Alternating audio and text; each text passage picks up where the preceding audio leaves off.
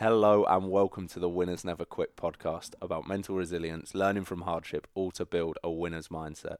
Hosted by myself, Jack Jarvis. And if you could like, follow, or subscribe to the podcast, I would really, really appreciate it.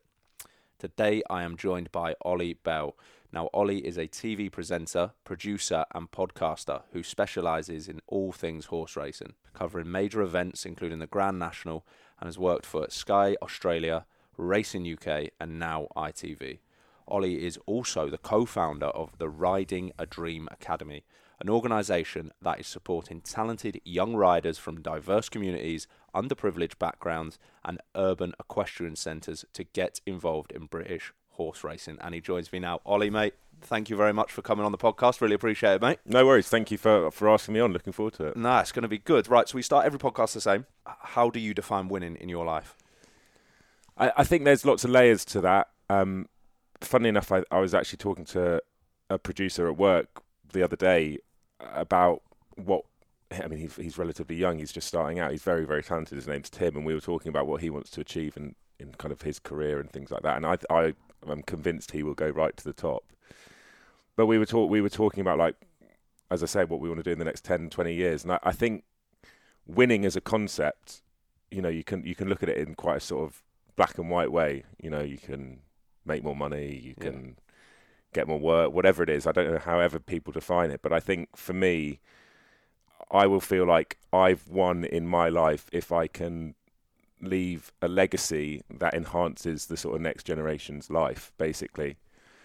Um, so to, to me, that's how winning looks, in my opinion. Like I don't really need a fast car. I don't really need a nice house. Um, I, I would rather when I die, someone goes, he had a very positive impact on his sport, on his job, not for himself, but for the next generation. And I think that's possibly why I set up the academy. And I think of all the things I've achieved in my career, that's the thing I'm proudest of because it, it has an, a very positive impact, not on me, but on hopefully a lot of youngsters who want to get into the sport of horse racing and, and enhances their life. I totally agree with what you just said then, mate. Cause obviously been researching you all day, mate, and uh, that academy looks pretty cool. But we'll get onto that mm. later. Mm. So, roll us. Uh, let's go all the way back to the start, mate. Tell us about your childhood and, and sort of growing up. Uh, grew up in. Uh, where did I grow up? I grew up in. Not a great start. He doesn't know where he grew up. well, initially we grew, I grew up in Dorset. My parents split up when I was very young. I think I was about three at the time, and uh, my father's side of the family uh, were into horse racing. My uncle's a racehorse trainer. My granddad, on dad's side, um, owned a lot of horses and, and had some very good horses growing up. But for a for a quite a large period of my childhood, I did, did sort of didn't see that side of the family because lived with mum in, in Somerset. But I always had a you know a real connection and, and interest in racing. Um, my mum sort of tells a story that when I was very young, um, would go to sort of kids' parties and everyone sort of running around face painting and whatever, eating skips and cocktail sausages, and I'd be sat in the corner sort of studying the form and. she, yeah, I think she thought I had Asperger's because I was like a proper rain man about yeah, horse yeah, yeah. racing. Um, so, so racing was always something I was very passionate about. But as I say, I sort of looked at my family on my dad's side, the racing side of the family, from afar, really, because as I said, I didn't see that side of the family me, my brother and sister didn't see that side of the family for a few years. Uh, so actually, when I got the job in racing, a lot of people have this sort of misconception that I got the job because of my dad or my name or whatever. And I'm, I'm look, I'm sure that the knowledge I have of, of racing has definitely come from that. But as I say, it's a bit of a misconception that that I I got the job because of dad. Because actually, weirdly, well, I've become very close to that side of the family now. But that's almost through me having the job as opposed to the other way around. Um, and I feel very fortunate to, to, to be in the posi- position I'm in. But um, I think for a few years that that did bother me a bit because no one really knows uh, about my childhood and sort of growing up, and they just assume that I sort of I come from this sort of big house with horses running around in the garden. But you know, my my mum sort of didn't have an, an awful lot growing up, and she, as a single mother, raised three kids, and you know, I'm very grateful for her, uh, to her for that. Um, but yeah, I, I, think that if people knew sort of my background and my childhood, they'd have a probably a, a, a different idea in their head of, of what my childhood would have been like. But the one thing that I've always had was, was a love of racing, and um, fortunate enough to to work in the sport that I love now. You talk about like you know growing up as a single mum. Sorry, with a single mum. Was that tough? Were you like sort of, you know, was that unusual for the school you went to, or how did that? Because you said there, if people knew more about it. Mm. I think speaking very frankly is that my father's side of my, of my family had a few quid. They're from you know good stock in inverted commas, whatever you define that to be. But you know they had a few quid, so so I was fortunate enough that my granny, um, who's uh, was able to sort of pay for us, me, my brother and sister, to go to private school, a good school or whatever. Again, it depends how you define that, but so that was on the dad's side, but I didn't really know that side. I mean, I knew my my granddad was like the guy that got me into racing properly. I remember when I was very young, sitting on a sofa watching racing with him, and you know, I really looked up to him.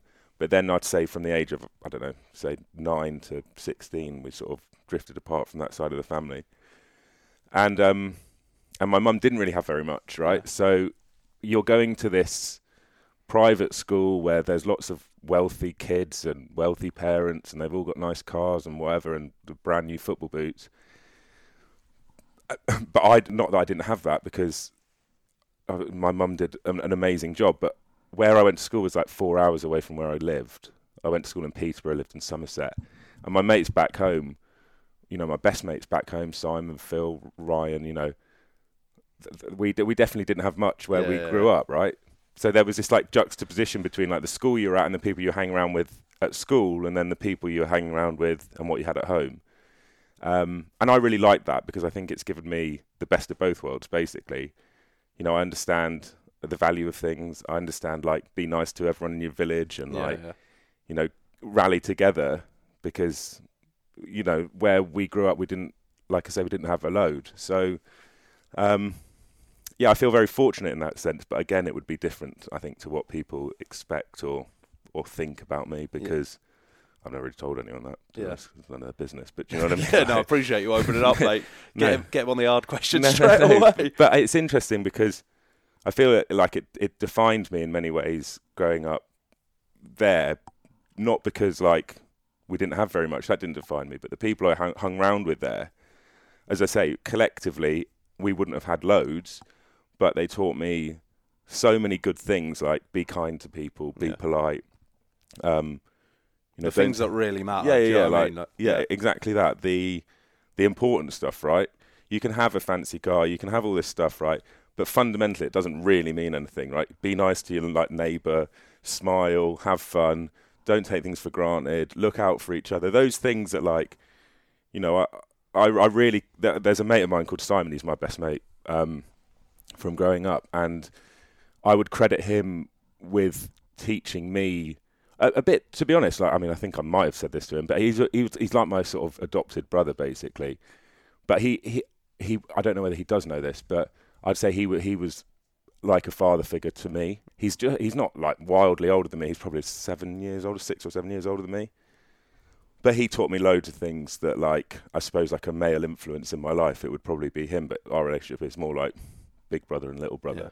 And funnily enough, when my sis, uh, when my sister, when my mum moved to Cyprus when I was, I think 17, 16 or 17, and I was still at school, and in the school holidays, I didn't go to Cyprus. I, I actually lived with his mum and dad and him.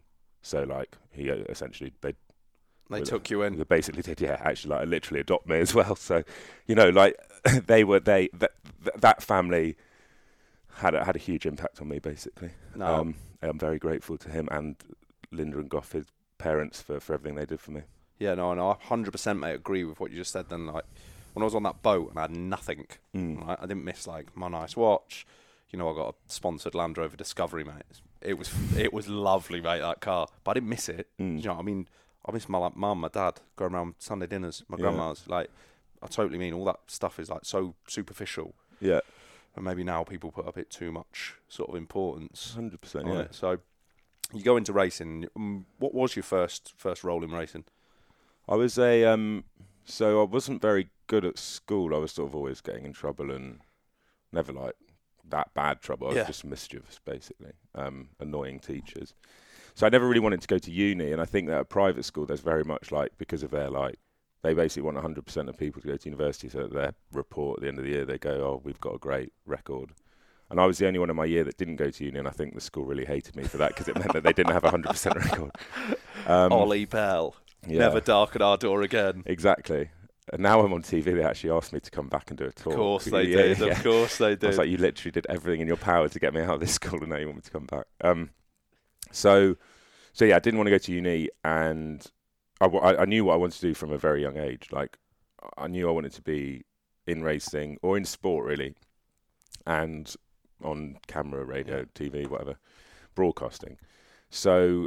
I, I kind of got my head around the fact that if I was going to succeed, I'd have to start at the bottom, obviously, and work my way up. So I basically just applied to as many people as I could for a job, and my like at, when I was at school, and just thought I'll take whatever opportunity. I'll start at the bottom and and you know work hard, be diligent, turn up on time, be polite. The things that again like it goes back to what you kind of get taught when you're a kid, right? Um, uh, yeah. Anyway, so I got a job as a I, it was an editorial assistant was the official title. The unofficial title was T boy yeah. at Racing UK. In the army, we call that brew bitch. yeah, that was me. I make a very good cup of tea. Um, so I got a job doing that, and I mean, I, I would have been on peanuts back then, but moved up from Somerset to London. Lived in a house with six Aussies. It was a sort of house share or whatever. How was that? That must have been an experience. Yeah, in it's- I was so green, like, I, and I looked really young at the time. But I remember, like, you're just excited, aren't you, to like leave home, start work, like bright lights, but you don't really think about it. Like, you just kind of do it.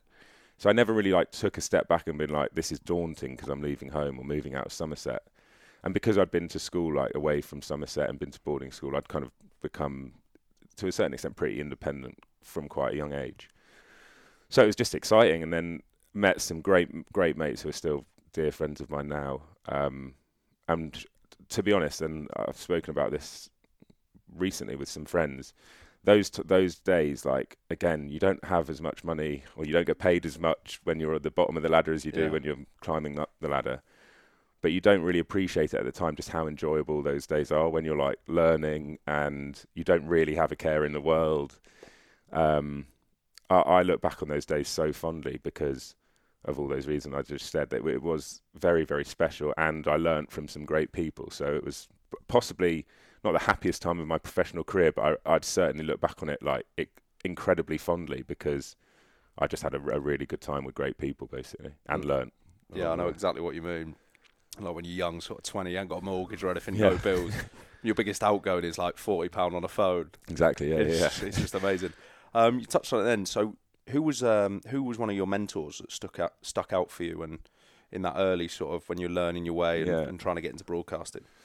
Uh, I, I wouldn't have like had a mentor in terms of how I broadcast, in terms of someone being like, "This is how you present" or anything. But um, there's definitely people who had a bit a big impact on my on my life. The the first one, just to go back slightly earlier than that, was my history teacher, a guy called Philip Pedley, who was at Oundle, and in that system, as I was saying about you know everyone needs to get an A and go to university. Like he was the one that sort of allowed me to follow what I wanted to follow, which was horse racing. So when everyone would hand in their prep, he would I would hand him tips, and and he really like told me to. He knew that I wasn't going to sit and learn about World War One for three hours on a Tuesday, but he knew what sort of got me excited and got my brain active and and the thing. So And what so lined his pocket with money, mate, as well. he was what I making mean? money out of it.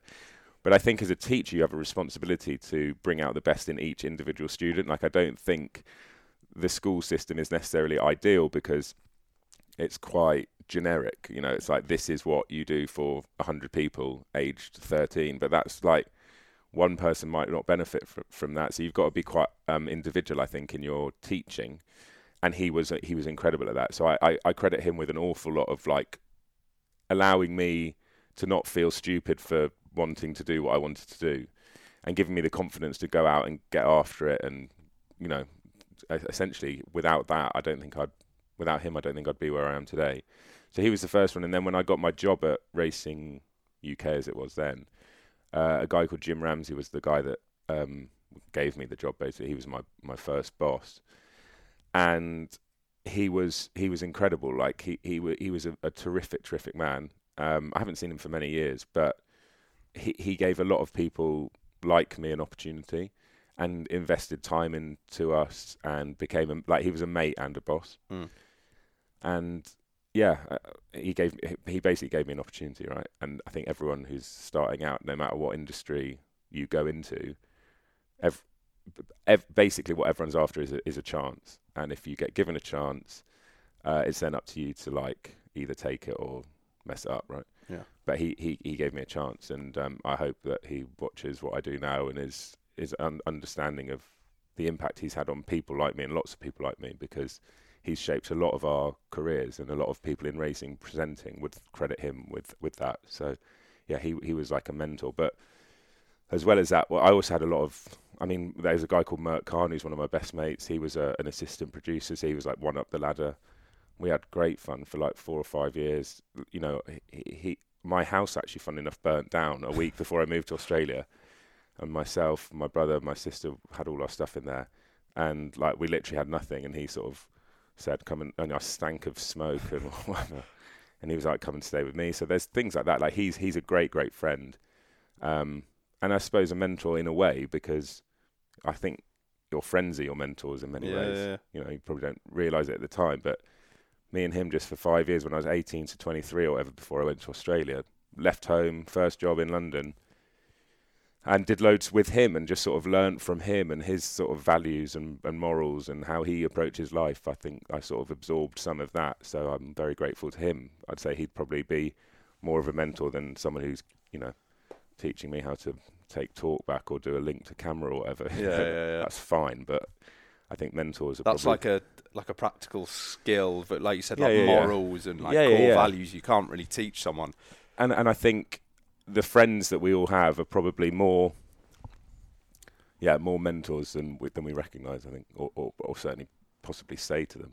You know, Simon from Somerset, Mr. Pedley, Mert. You know, these people that are very close to me. Luke, who's my best mate, um, who I went to school with. You know, I'd, I'd like to think that I hang around people who've got like good values and good morals, and uh, hopefully I've learnt from some of them and been able to teach some of them stuff as well. So they'd be my mentors, I'd say. Yeah, I, I'd agree. I'd say all the boys, if you're listening, um, I think you've all got good morals, but Jesus Christ, you love a drink as well, probably a little bit too much. Yeah. Um, so you moved to Sky Australia. Mm. Did that have anything to do with your housemates, or how did that all come about? No, it didn't actually. I, I think um, it was Where, quite. where in Australia did you move to? Uh, lived in Sydney, so I lived in Manly Nice. for a few years.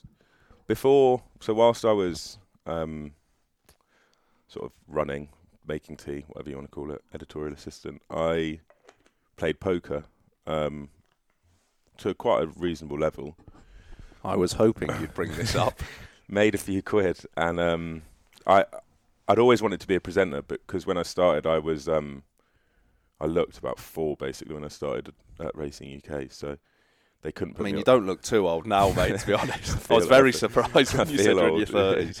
Um, but they couldn't put me on screen basically because I looked like a, a child. Child. So yeah, so uh, I had a few years, but but they they employed me as a runner, whatever, editorial assistant, with one eye on me being a presenter. They Yeah. knew that the like end goal was that, and I did a showreel, showreel screen test before I got my job, so they knew that I had, I guess, ability. But it was like a long long play with them for them. So anyway, um, was doing quite well at poker and, and I half thought about whether to do it full time, quit the job and play poker around the world. Um, but I sort of was getting close to presenting and uh, that's ultimately what I've always wanted to do. And then I started presenting, so I did. Uh, someone it's a standard story, but someone was ill. They needed someone to go to Salisbury last minute. I was around, so my first my first shift was at Salisbury when I would have been I'd say 21 or 22. I can't remember exactly, but pretty young. And that was covering racing, yeah. Yeah, so Yeah. that was that was covering covering the, the race day at Salisbury. It was like a Saturday evening. Like there was a big day in the art. Like it was a like a. I mean, I love Salisbury as a race course, but it was comparatively like a, a non-event really in terms of like what was going on that day. So it was like buried away on Saturday night. There was like the Derby in the day or something. I don't know. There was a big race in the day, Yeah. and it was like get Oli to do it. And um, I remember doing it, coming home, watching it, and being like, I've absolutely nailed that. and then a guy called Ian Kavan, who I think was producing, was like, "You just didn't stop blinking the whole time." And I watched Oh, it back mate. again, and like, like that's you can tell when I'm nervous or a bit panicked when I'm on air because I blink loads. Probably shouldn't say that, but Yeah. anyway. And He's that been was blinking non-stop since I walked into his. um, so anyway, that happened, and then the next shift I did was like two months later, and then it was like three months later. Do you know what I mean? Like I was doing like one every two or three months, because one I was young, two I was essentially just filling in for people, um, and three there was a load of really talented and still are really talented racing presenters there. So I was very much at the, like the bottom of the ladder, starting my journey, but they were giving me an opportunity. Anyway, coincidentally, Sky in Australia were launching a new international racing channel called Sky Racing World. And um, there was a guy who used to work with some of the guys I worked with called Andrew Lejeune, who was based, worked for Sky basically. So he was an expat in Australia, married an Australian woman. So when they were launching this channel, they were looking for a young international racing presenter to be like the face of the channel. And genuinely, I think I was the only young racing presenter in the world at the time. Yeah. so so uh, I didn't have much competition, but they, they rang me up and said, "Look, we've got this opportunity. Would you would you be interested in it?" And I sort of ummed and ahed, and it was qu- again quite daunting going away to Australia. Um, I was having a great time. I was doing well playing poker. Okay, yeah. Um, and I was getting like the odd opportunity here or there. So I was like, should I go? Like, is it going to benefit me? And I spoke to a guy called Lindsay Davidson, who's now like the sort of channel editor at Racing.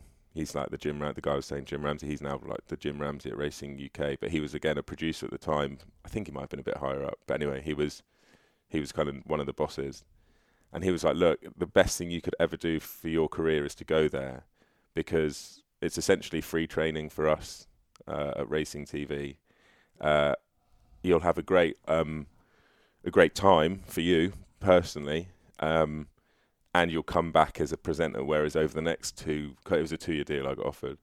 Whereas over the next two years here at Racing UK, you'll probably present, I don't know, say I think he said something like eight or ten shifts presenting. Well, you'll do ten shifts in two weeks. You know, I was presenting five nights a week. Um, so he's like, just don't be an idiot, go. And um, and if you don't enjoy it or whatever, if presenting's not for you, then come back and you can play poker when you come back. Whatever you can Yeah. work in production, whatever it is. So so he sort of helped me make the decision to go. And then when I went out there, um, didn't know anyone obviously, but it was um, it was a great experience and like was the best learning experience for me. But it was also brutal because I mean not brutal in terms of like anything genuinely brutal, especially what you you lads have been through. But but my hours were What they beat you up as well? my hours were um I think I was on air from 9 p.m. till 3 a.m. five nights a week.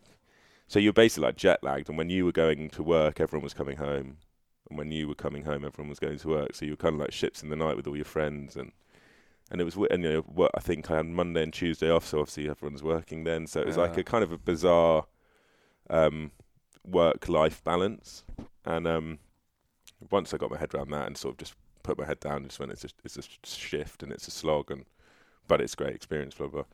Um, I, I I got a lot out of it.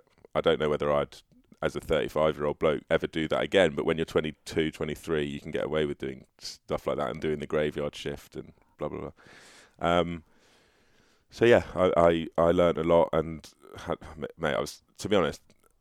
I know we were speaking about oh, it's not about money and all that. So I was getting paid well out there, and I was 22, living in Australia f- for two years. Um, I had a nice time out there. yeah, yeah, yeah. I was living on the beach in Manly, like it was it was class. To be fair, played football for North Sydney, so got some friends out the football club there, and yeah, it was it was fun. Yeah, no, it's it it sounds rubbish, mate. Do you know what I mean? Twenty-two year old living in Sydney on loads of dough. Um, so you did your two years out there, and then you came back. What job did you come back to when you um came back I from think, uh, um, Sydney? Racing UK, who I had worked with, they Yeah. sort of said there'll be a job waiting for you if you want to come back. And I was actually going to stay in Australia a bit longer. They initially said they'd extend, or they wanted to extend the contract for a couple of years. And I was going out with a girl out there called Kathy, who, um, you know, amazing woman, a jockey. She was very successful and doing really well. She'd ri- just ridden her first Group One winner.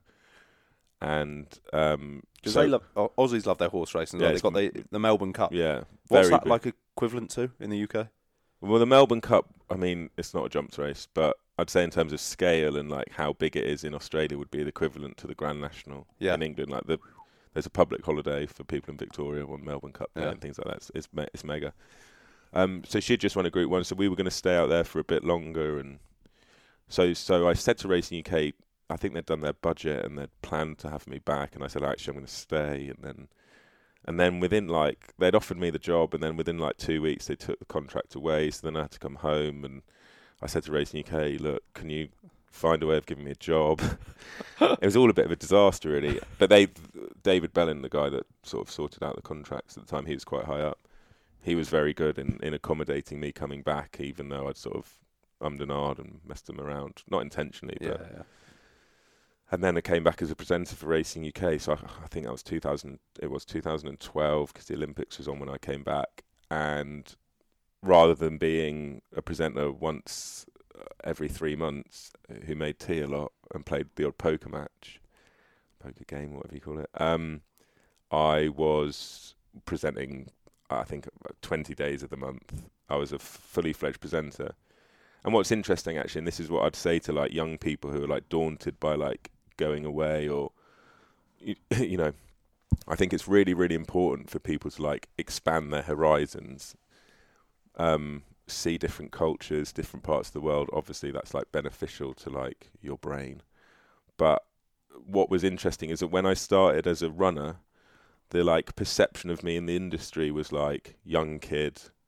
Um, some people from outside of like the working environment was like got a job because of his dad and his uncle, whatever. Silver spoon. Yeah, Never had to work for nothing. exactly. And like, yeah. So then when I went away, the way the industry looked at me was different because I'd grown up. Obviously, Yeah. I'd started. Gone away, taking his licks. Yeah, yeah, Yeah. Started to look a bit older.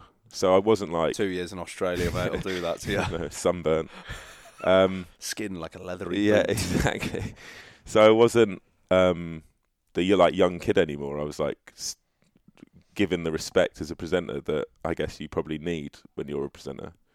You need to have like a certain amount of authority, not just be like, "Who's this kid?" And I think I went from being like, "Who's this kid?" to being like, "Oh, Oli's a presenter." Do you know what I mean? And I think that that kind of helped me um, get established, but still learning, you know, as we as we go along. So, um, yeah, it, it was fun. And then and then Channel Four, who were covering the racing at the time, they lost the contract, so it then went from Channel Four to ITV. This is like I don't know, two or three years after I'd come back. Yeah, it must be yeah, three years after I come back, and they wanted to like freshen up the the talent lineup or the presenters or whatever. Didn't want to use loads of Channel Four presenters, so again, like I was in a, sm- a relatively small pool of people that kind of were in the running for it, and was fortunate enough to get the ITV job. So that was kind of two or three years after I came back. So uh, when I look at my career and everything I've done, I feel very, very fortunate because whenever like I needed an- not a, needed an opportunity, but whenever like something came up, I was always in the right place at the right Yeah. time. Like I feel that a, a great friend of mine called Tom Tom Stanley, who's a brilliant presenter, and you know we've been friends for many years. He's a couple of years older than me, but started presenting a couple of years later than me. Like if he was me and I was him, he would be the IT. uh, Like I'm adamant that he would be the ITV presenter, or he would have gone to Australia. Like I think that my advantage was that I didn't go to university, and I probably had like a couple of years head start on others in my position. And I'd say Tom is probably a better presenter than I am. He's very funny. Like he, uh, it's just like a product. Mate, you're selling yourself short there, Oli. You've come up with some good one-liners. the um uh, yeah, I think I'm just like a product of of luck basically, and there, there is obviously like an element of talent in there, but it's mainly luck if I'm honest. I think. I think you're doing a bit of a disservice. No, no, no. there, Well, mate. I know obviously like I'm I'm not terrible at my job. I mean, don't get me wrong. I think I do think you're lucky, mate. You told me how much you've won playing poker, mate. That's not luck.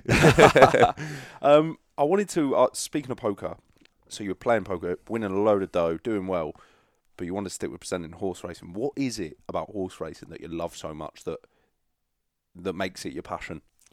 I don't know whether it's uh, it is my it is a genuine passion of mine horse racing and I love it as a sport and I will answer that question but I think when I started out it wasn't like horse racing was just an opportunity for me to get into TV because I knew about horse racing and it's quite a niche sport. So if you know, if you have a good level of understanding about horse racing, you you've you're going to get involved somehow, basically.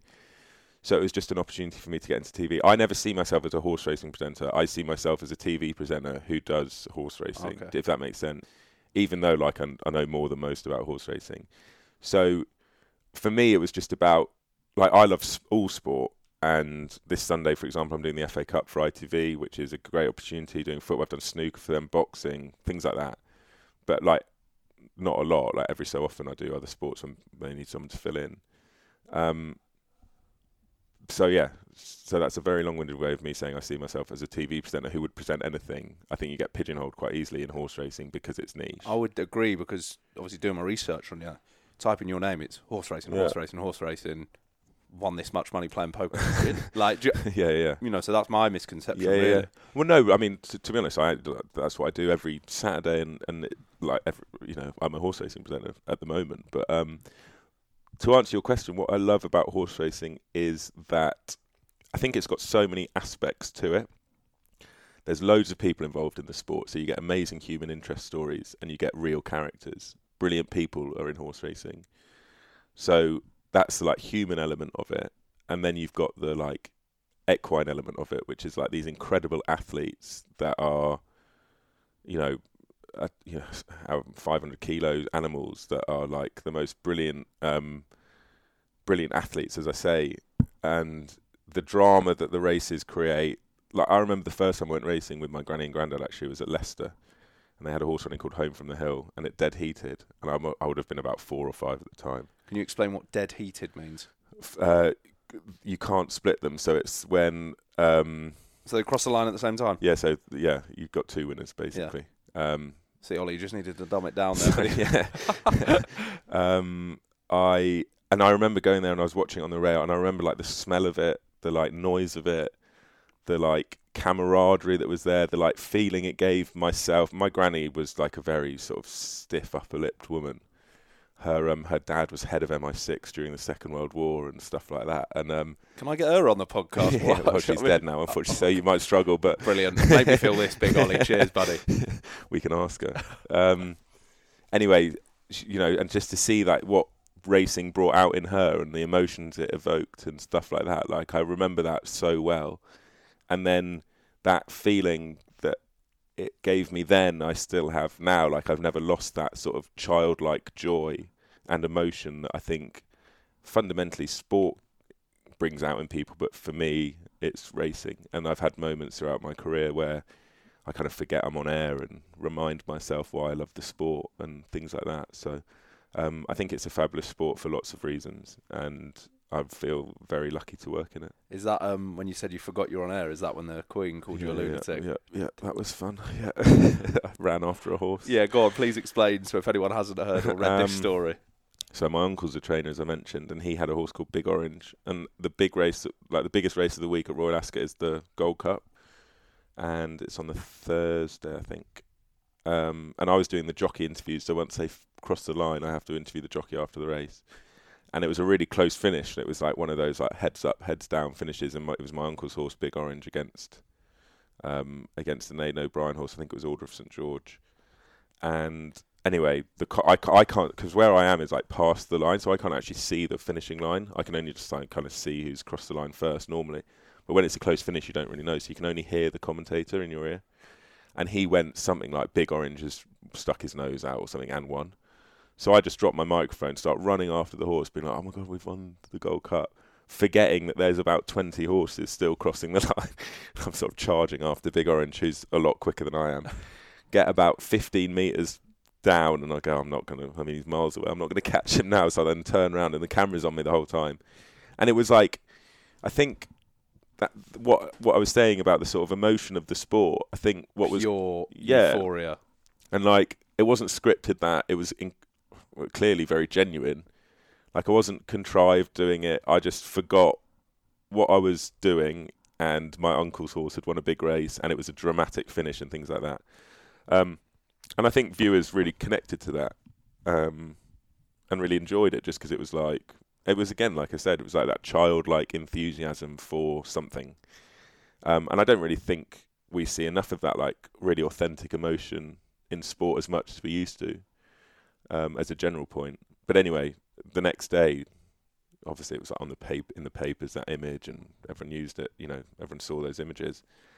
And then the next day, I was about to do an interview before a race, and the Queen had a runner in the race, so she was in the paddock, and um, get a tap on my shoulder from um, John Warren, who's her racing manager, was her racing manager, and he was like, "Someone would like to meet," and I was like, "Oh God, I've got to meet the Queen now." not, not, I wasn't dreading it, but I was like, "Shit, what do I do? What do I do? I bow? Do I curtsy? Well, I don't know. You know what I mean?" Shake her hand.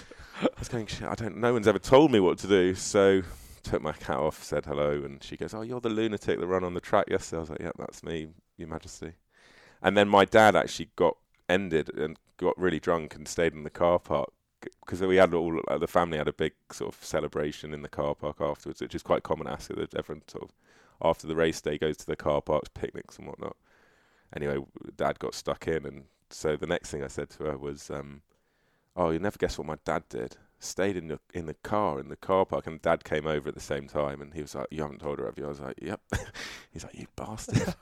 so it was a bit of a shambles the whole conversation, but I think she enjoyed it, and um, yeah, it was it was quite funny. So um, yeah, it was it was a, again it was a very special moment. I've got a picture actually next door. We're obviously in my living room now, but in the office of me on the on the track looking back, and um, it's a, something I'll re- I'll remember forever, basically. Yeah, no, it's awesome. Well, the Queen knew who you were. That's epic. Um, tell us about the Riding a Dream documentary and the. Well, actually, no. Tell us about the the academy first.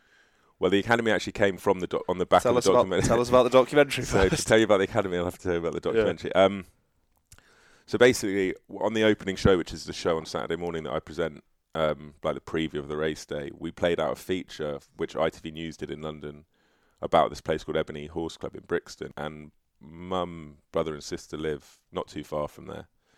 Uh, they live in Denmark Hill, so it's like a five-minute drive from from Ebony. Played this amazing feature out, and it's essentially it's a right community centre riding community centre in the heart of Brixton. I mean, there's like four tower blocks around it, and there's this small patch of land that almost doesn't look real, does it? It's mad. Yeah. Honestly, I'm genuinely blown away by that place because where it is, like the horses are stabled in the archways under tra- the train line, Brixton train station, basically, and um, like it's mad to think that there's ten horses there that the kids from the local area look after, ride. They do away days you know, it's it's a it's a, a huge and brilliant part of that community. And so once we played this feature out, I was like, I've got to go and check this out. Like that looks wicked. And I'd never heard of it, and I'm sort of embarrassed about that. Like it was five minutes away from where Mum lives. I'd been in horse racing most of my life, and I'd say not many of us would have known about Ebony back then. But this feature sort of drew my attention to it. And then when I was there, I went just on a day off, went to say hello to everyone, walked around it, and then they said, "Would you like to be a patron?" or could you be a patron for us? And I was obviously like very flattered and delighted that they asked. And I'd never been asked to be a patron for anything ever before. Didn't really know what to yeah. do. What is a what even is a patron? I, I still don't really know to be honest. I think it's just to help them get exposure and yeah, kind of, yeah. I suppose, use my platform and profile to to draw attention to Ebony. And I thought, like, what can I do that will like have an impact, like make an impact? Um, I could do a car boot sale and raise a few quid selling my dodgy old clothes. I was going to say no one would want to buy your yeah, clothes, mate. my clothes. Sat here in a sat here in an Arsenal tracky bottoms, a hoodie. It's basically what I wear when I'm not on air the whole time. Um, anyway, so and I thought, do you know what? I, I don't really know where the idea came to me, but I sort of thought, why don't we do something a bit left field and make a documentary about a rider from Ebony and if I can find them a spot in a horse race, then um, maybe we could do something cool. You know, um, I think again, there's lots of layers as to why I wanted to do that. I think racing is quite elitist. I think when you go racing, it doesn't accurately reflect the landscape of Britain in 2022. Um, and I think that when you go to Ebony and you see these incredible kids from, you know, a variety of different backgrounds, religions, races, etc. I think you look at that, and then you look at a British racecourse in twenty well when, whenever it was twenty eighteen, and I was like, this doesn't marry up to like. Totally agree, and it's it's about um, opportunity. I, I see something in Uh, do you follow the Athletic? Mm. So they put something out about so Lewis Hamilton. You know, he spent I think it was like sixty grand, and um, what's his name? Black air got Stroll. So his Yeah. his son. Lawrence and Lance. You know, Stroll, he yeah. was he was paid. They paid millions Yeah. for him to for, for him to have a seat in a race car. Yeah. And I'm not saying you know you're not a good racer, but you know someone from from Brixton is Yeah. never going to get that opportunity. Yeah, uh, there are. I totally agree with that, and there are factors like to have a horse and to ride a horse, you need land, and you can't really do it. Mate, I see someone selling a saddle like the other day for one thousand seven hundred pounds. I was like, surely Yeah, not. yeah, yeah, mate, it's mad, and like ponies are expensive, Yeah, right? So, yeah. so that narrows it down. Now, a hundred years ago, most people lived in the countryside, I'd guess, and had horses somewhere or knew horses. Whereas nowadays, it's England's Britain is far more urban. Um, less people have horses. Um, it's probably not quite as popular as it was to have a horse, etc. But anyway, I wanted to not cha- change the game would make it sound like I love myself too much, but I wanted to do something that made people at least talk or think or go, hang on, why has that not happened before? Or why, you know, do you know what I mean? So had this idea to, to, to train someone up to ride in a race. The funny enough, the lunch I was at yesterday, the Peter O'Sullevan lunch was. I always go there, and I'm very lucky to be asked by Goodwood Racecourse on their table. And I was at that lunch. On my left was a guy called Adam Waterworth, who's essentially the boss at Goodwood, and on my right was a guy called Rod Street, who was uh, is the chief of Great British Racing, which is like a promotional tool for racing.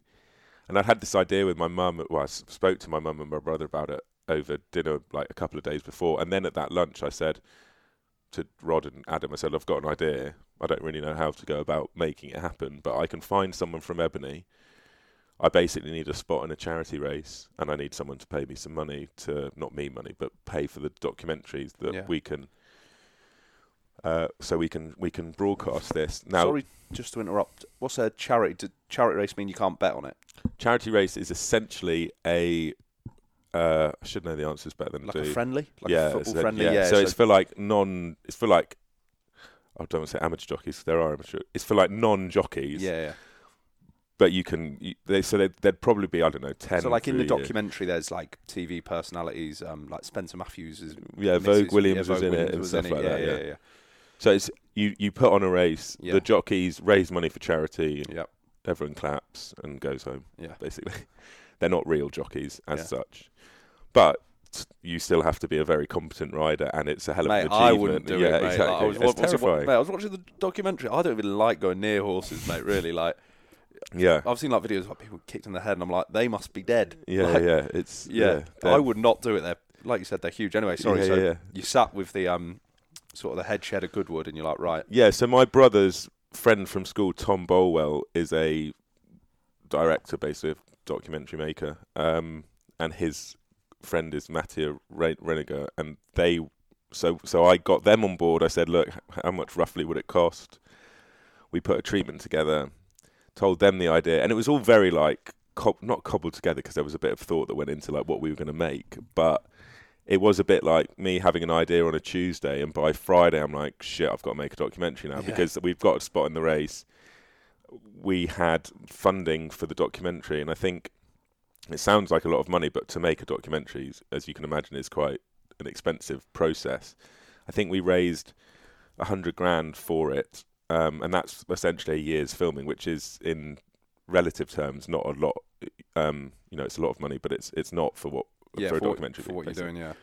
So it's kind of low budget, kind of cobbled together. And uh, when it started, I said to Ebony, I said, "Look, this is the idea, but the stipulations for the race, you have to be over 18, um, and yeah, and it's a female-only race." So when I said to Ebony, I said, "Look, can you give us a rider who's over 18, female, and up for the challenge?" There was only two that were um, essentially over 18, basically. So one of them lived in Newmarket and was already working in the racing industry, which was terrific but we, you know, that's not really a story to tell if someone's Yeah, riding yeah. out every day. The other was Khadija, who was doing her A levels, just turned 18. She was doing Ramadan, um, but this real force. Like when we met, she was the only like we put all our eggs in one basket because we only had one basket to put our eggs into. Um, She's like obviously I've watched the documentary, mate. Like she looks like a force. Do you know what I mean? Like Oh, she's really unreal. confident. Yeah. You know. And that's the thing as well, like having a camera stuck in your foot. Forget the riding side of it. Like we were unwittingly like so reliant on her being charismatic, Yeah. engaging, interesting, articulate, all these things. And we stumbled across, you know, The gem. yeah, one of the greatest people I've ever met. You know, she's she's an absolute diamond. She's a great friend of mine now. But the journey that we went on, which I don't think we were able just because of funding and time for the documentary, it was only a short documentary, to really tell. But like the the reality was like when she started, she'd broken her back. She was she she failed her first assessment, which obviously we mentioned in the documentary. We weren't She- able to film that She broke her back. She fell off her horse. or- fractured her coccyx. Yeah, um, like at this just before we started filming for the documentary. So like, you know, there was all these things that happened. The horse was retired, and like I, I'd even though I've spoken about it a lot and obviously very passionate about it, I don't do it justice to like the actual carnage that we went through with like getting like for people who like watched the documentary or watched the race and they're like, oh, well done, Khadija won it. Like no one will understand the level of like ups and downs we Yeah. went through with it. Um, See, with in the documentary, I know she failed her first assessment. So, how long did you have to wait until after that assessment till the race? uh, after the first assessment, Yeah, yeah. e- everything was quite soon then because once she failed the first assessment, I think it was like two months out from the race. Yeah. She obviously needed to improve her riding to to race. Um, so we then put her like into the race. She basically lived at the racing school for like an intensive. She was doing her A level, so she didn't really have much riding experience going into that first assessment. So it's kind of unsurprising that she failed. But then she did, I think, a three week intensive course at the racing school, passed her second assessment, but she'd never galloped a horse until two days before the race. Like the race was on Tuesday, and I think the first time she ever galloped a, a horse ever was on the Saturday before at Charlie's. So like for her to even get to the race was monumental. And then the horse that she was riding, it was a bit like Torquay playing, I don't know, West Ham in terms of like relative terms, because there were horses that were rated sort of twenty pounds better than hers. So it, on paper, it had absolutely no chance of winning. Like forget how good Khadija was going to ride or whatever. Yeah, Like- because in the it talks about that. It's, it was the others were rated rated at an eighty, and it was like sixty six. 60, yeah. I mean, the, I think the highest rated horse was like 85, 66. And there's like, that is honestly like Premier League against, not Premier League, it's like cha- an 85 rated horse would be like a championship horse, yeah. right? But it's championship and it's like non league, Yeah. basically.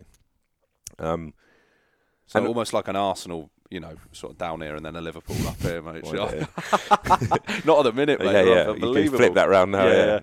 The um, but what I really loved about the whole thing was that it was like myself, my brother Tom, and Matthew, who I'd mentioned, and a, a lady called Naomi Lawson, who I'll mention when I talk about the academy in a moment. But it was and Khadija, obviously. It was like there was such a small team involved, and we were together from I don't know whenever we started filming, say March until August or whatever. And then it became this like massive story. So this whole like for six months we were just living in our own little world, like going about our business, making this documentary.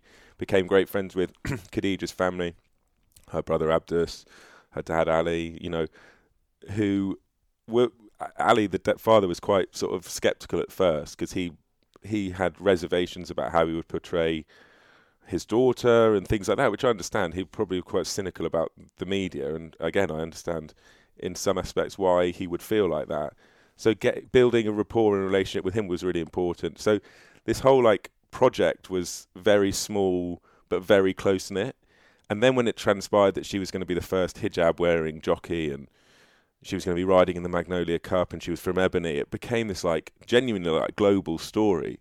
So we went from being like a small team to like everyone wanting a piece of it, and it was mad really because none of us started with like that as our intention. We just wanted to promote Ebony basically and go, look, this is a great place with amazing kids, and look what we can do. And um, and then she won the race, and like, I mean, like, it was all a bit of a blur, but it was the, it genuinely that was the greatest day I've ever had on a race course because the pride I had for her was, I mean, I uh, I rarely cry, um, but I was in floods of tears afterwards. Like I, I will never, I don't have children, but I will never feel something like that again until I do. I don't think because like pride, like I've never even thought I could feel. Basically, just what she'd achieved was was remarkable. And funnily enough, I don't know whether I've ever said this or I'm allowed to say it, but they're actually turning the documentary into a feature film now. Oh, so yeah, which is Oh Great. mate, that's epic. And the documentary's class, mate. Like obviously, I'm watching it, and like she says, she touches on it. She's like, she turns up, and she's got this horse that's rated 66. Obviously, I didn't Mm. have a clue what that meant. I just knew it was bad. And then she like goes and she goes and wins it, and yeah, it, it, like you can see, and she's obviously says like she's in floods of tears, and she's crying, and like it's amazing. You know what she um she touched on in the documentary. She says, you know, I turned up this race course. She was like, people from my culture mm, don't go to the horse race. yeah, And like she's right. Like when I think when I've been to Ascot, Goodwood, Newbury, it's you know you don't see anyone in a hijab, do you? Yeah. You know, you mainly white. And I interviewed um, uh, Commonwealth gold sprinter uh, Ojie Edoburun, yeah, and he said, you know, having those positive role models is really important to him, definitely. and it's good to see her, you know, still you know doing that, and she can be like this role model for people from like her background. Yeah, absolutely. and when she started, I was like, "What do you want to? What do you want to get out of this?" And she was like, "Oh, "You know, I just want some people to be inspired by what I'm doing." And then a really lovely moment actually was my mum's a primary school teacher in Catford, which is southeast London, and um, we did a talk after the race at like an assembly for the for the kids there. And when we walked in, there was like two young girls, Muslim girls, both wore hijabs, like ran over and started crying because they like met their hero who was Yeah. Khadija, right? And for them, and I would never speak on behalf of their culture or indeed Khadija, but I would imagine that there's not loads of people that young Muslim women can look up to in sport from hi- historically. There's obviously a few, but to have like an icon and imagery used now of like Khadija wearing a hijab, achieving an amazing thing as an 18 year old woman, um, I think is genuinely really inspiring for a lot of y- uh, young girls and boys actually out there. And um, without knowing it, she sort of, we went on this journey and she became this role model to a lot of people, older and younger than her. And that's quite a big responsibility, but she's handled it like better than anyone I know could have ever handled it. do you Yeah, know what I mean? Without sort of being trained or like told what to do. And then the the impact it's had within the sport of racing, and again, not to be like too like self-congratulatory, but it's had the impact that I wanted it to have in racing because now you look at the Magnolia Cup and it's a far more diverse lineup of people riding in that race. Indeed, Ashley Wishard, who is uh, a young black woman, won the Magnolia Cup this year, whereas prior to Khadija, I don't think it was a diverse lineup. I think now the imagery used to promote British racing, Khadija's face is on a lot of that, which when you walk down the high street and you see a billboard of racing, far more accurately ref- reflects the world we live in than the imagery that was used before, and things like that, which make small differences but have um, a big impact long term. So I'm very proud of, of what we achieved. But documentary was good. Uh, Khadija won the race. That was good. The imagery used is different, but as I was saying at the very start, um, it's very important not to sort of just sit back and sort of tap, you know, pat yourself on the back and go, "Wasn't that fun?" To make a real difference, uh, I wanted to um, leave a legacy from this incredible story. Um, so my brother actually came up with the idea to set up an academy, um, have a scholarship, the Khadija Mellah Scholarship, and help young people like Khadija get into the sport because um, we obviously gave Khadija a chance and things happened in order to enable that to happen. But unless we were to do what we did and set up the academy, I don't know whether it would happen to other people like Khadija all the time. Whereas now there's something in place that uh, hopefully allows youngsters from inner cities, from um, underprivileged backgrounds, as you mentioned, to get into the sport. So again, that's something I'm very proud of, and we've into the second year now. Um, the first year's scholars finished obviously last year. I think four of them have been through the racing school now foundation course. Amala, who's was our, one of our first year scholars, she's kind of head girl at the racing school. She's going to be a, a, an amazing jockey.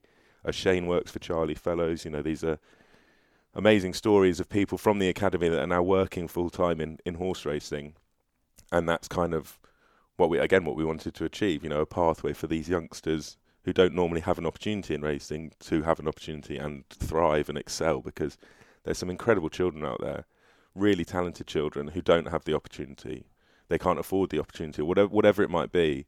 And so for us to set that up, again, it, it's something. The, the whole riding a dream thing, from the documentary and Khadija success to the academy, is something I will. I don't think I'll do anything in my career that makes me prouder than that, basically. Nah, mate, it's absolutely epic, and you know, to give people that opportunity that wouldn't have it is, you know, it, it is special, mate. Like, and you should be mega proud of yourself, um, because you know Yeah. you didn't have to do that. That's what I always think about things like this. You didn't have to go and put Mm. yourself out. So with the academy, how does it work then? Do do the kids sort of apply, and then you know Yeah. you've only got a limited number of spaces, but sort of explain sort of the inner workings of it. So we have three courses. We've got the scholarship, which I guess you'd you'd you'd go onto the scholarship with a but like a, a relatively reasonable level of ability in terms of riding. We've got a residential week, which is um, a week long course, and that you'd be like a probably less talented rider. You probably might be like entry level riding, and then we've got a non rider week as well. So no people who have never seen a horse in their life, Right. basically, but might have see racing or the industry Yeah. and think that's quite a good opportunity to People have a look me, at it. seen a horse and like, nah, don't want that Yeah. smoke, mate. yeah, exactly. that 500 kilo beast can Yeah. stay over there.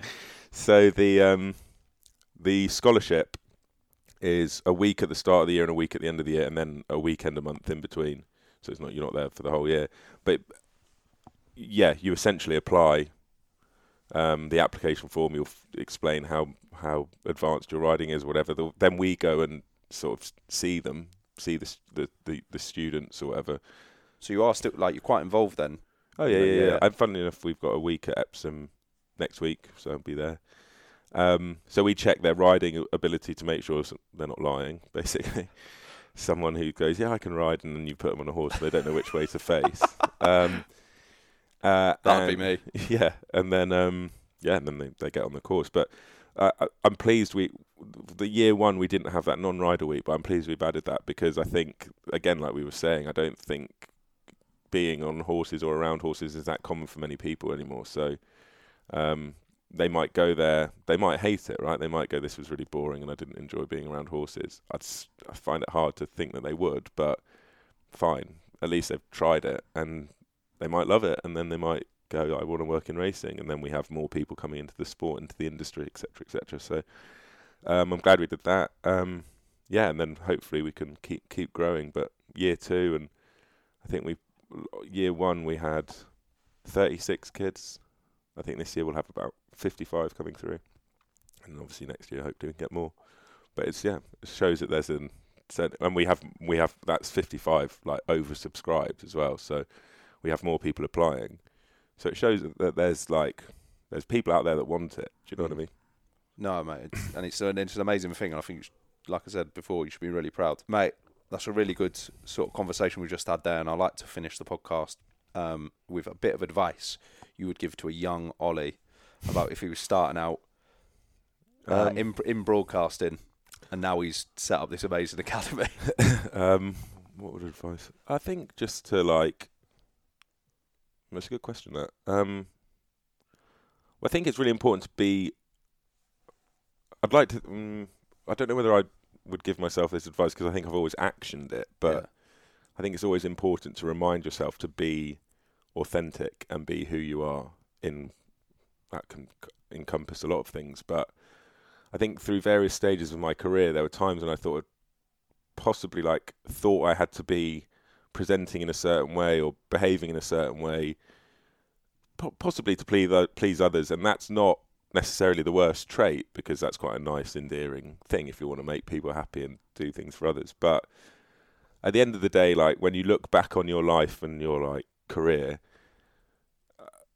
I'd much rather look back on it and go, at every stage I was exactly like true to myself and who I wanted to be, rather than going, I'm a bit disappointed that that year I tried to present like that, or do you know what I mean? So for any youngsters getting into the industry, like the biggest advice I'd ever give them is be authentic, because I think when you watch TV or whatever, I think it's so obvious when people are like not being who they are. Go on, name names. No, I'm joking. I think it's just quite obvious to see people who are like acting or yeah. and I think especially in this day and age, I think the more authentic you are, the the better received it will be basically. Be authentic, be yourself, be Mm. true to yourself, mate. Good advice.